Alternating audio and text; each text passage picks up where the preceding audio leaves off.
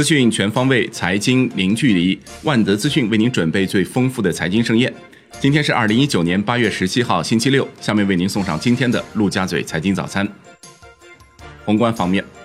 国务院常务会议部署运用市场化改革方法，推动实际利率水平明显降低和解决融资难问题。要多种货币信贷政策工具联动配合，确保实现年内降低小微企业贷款综合融资成本一个百分点。确定加强常用药保障供应和稳定价格的措施，确保群众用药需求和减轻负担。发改委称，一至七月全国发电量同比增长百分之三，七月发电量同比增长百分之零点六，增速比六月回落二点二个百分点。七月全社会用电量同比增长百分之二点七，增速比六月回落二点八个百分点。将进一步完善增量配电网配电价格形成机制，增加增量配电业务试点和配电价格灵活性。发改委称，将重点推进四方面工作来促进内需消费，包括推动相关部门和地方出台实施一批促消费举措，特别是要针对消费领域突出的痛点堵点问题，抓紧出台实施关于多措并举促进城乡居民收入合理增长的行动方案（二零一九至二零二零年）。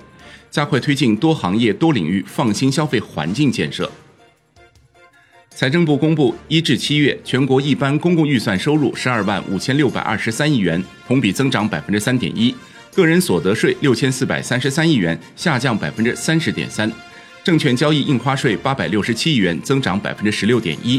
一至七月全国一般公共预算支出十三万七千九百六十三亿元，增长百分之九点九。央行开展八百亿七天期逆回购操作，周五无逆回购到期。Wind 数据显示，本周央行公开市场累计开展逆回购三千亿，开展 MLF 四千亿。本周三千八百三十亿 MLF 到期，因此本周净投放三千一百七十亿。周五 s h i b o 多数上行，隔夜品种上行零点六基点，报百分之二点六六五。国内股市方面，上证指数三连升，收盘涨百分之零点二八，报两千八百二十三点八二点。深证成指涨百分之零点五七，创业板指涨百分之零点七九，两市成交额超四千三百亿，上日成交近四千亿，北向资金净流出二点一八亿元，净卖出贵州茅台三点九四亿，中环股份二点三九亿，净买入五粮液二点九一亿，海天味业二点一六亿元，本周北向资金净流入超九亿元。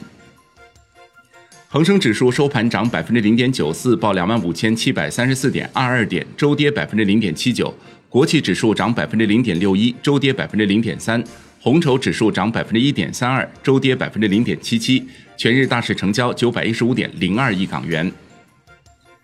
证监会依法对两宗中介机构违法案件作出行政处罚，包括金源证券未勤勉尽责案、大成律所未勤勉尽责案，对康美药业作出处罚及进入告知。将加快办案进度，严格依法处罚；对涉嫌犯罪的，将移送司法机关追究刑事责任。证监会同时就公开募集证券投资资金测贷机制指引公开征求意见。据证券时报报道，多家信托公司近期收到了监管部门窗口指导，要求控制通道业务规模。相关公司归属监管辖区包括东南、中部、西南、华北等等。从目前了解的情况看，各家信托公司收到的监管要求内容不完全一致。中国基金报报道，首支大集合转公募已获批，为东方红资产管理旗下东方红起源灵活配置混合基金，标志着总规模七千亿左右的券商大集合正式迈出了转型公募基金的第一步。与此同时，国军资管和中信证券也有大集合公募化改造产品变更获批。ST 康美收到证监会行政处罚及市场进入事先告知书。经查明，康美药业2016至2018年累计虚增营业收入超两百亿，累计虚增货币资金八百八十七亿元。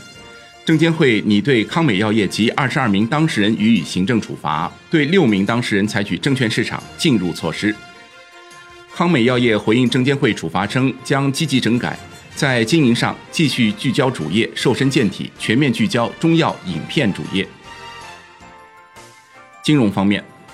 银保监会、国家知识产权局、国家版权局发布关于进一步加强知识产权融资质押工作的通知，鼓励银行、保险机构积极开展知识产权质押融资业务，支持具有发展潜力的创新型企业。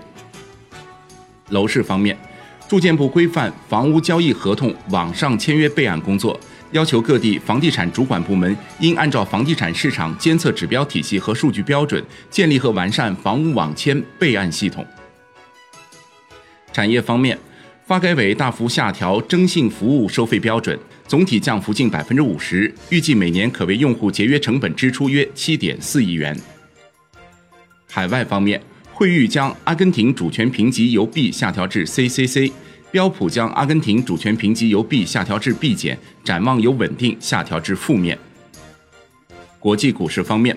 美股全线收涨，道指涨超三百点，标普五百、纳指均涨超百分之一。金融股、科技股涨幅居前，花旗、美国银行涨超百分之三，英伟达涨超百分之七，AMD 涨超百分之五，苹果公司涨超百分之二。中概股、电商股普涨。唯品会涨近百分之十，阿里巴巴涨百分之四点七，京东涨百分之三点八，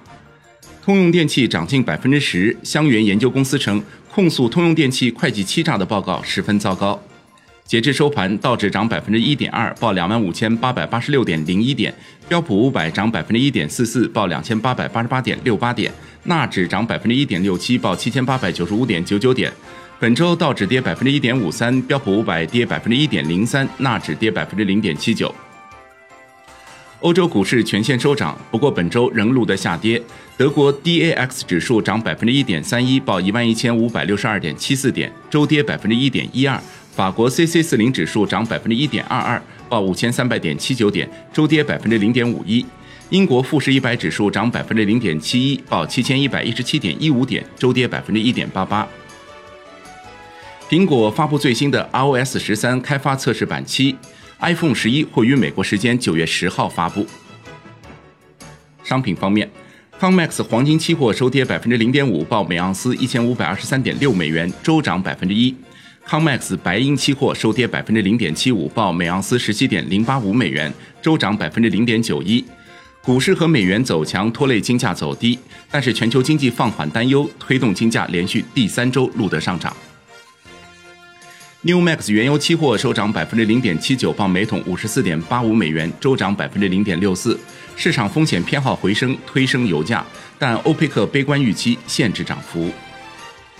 债券方面，国债期货全线收跌，十年期主力合约跌百分之零点一四，五年期主力合约跌百分之零点零九，两年期主力合约跌百分之零点零六。银行间现券收益率整体波动不大。前两天受到市场追捧的超长期限国债收益率反弹。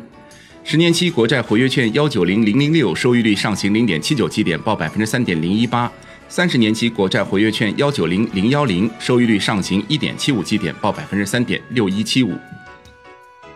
外汇方面，在人民币对美元十六点三十分收盘报七点零四四六，较上个交易日跌一百四十六个基点。人民币对美元中间价调贬四十四个基点，报七点零三一二，结束两连升。本周累计调贬一百七十六个基点。以上内容就是今天陆家嘴财经早餐的精华内容，感谢您的收听，明天再会。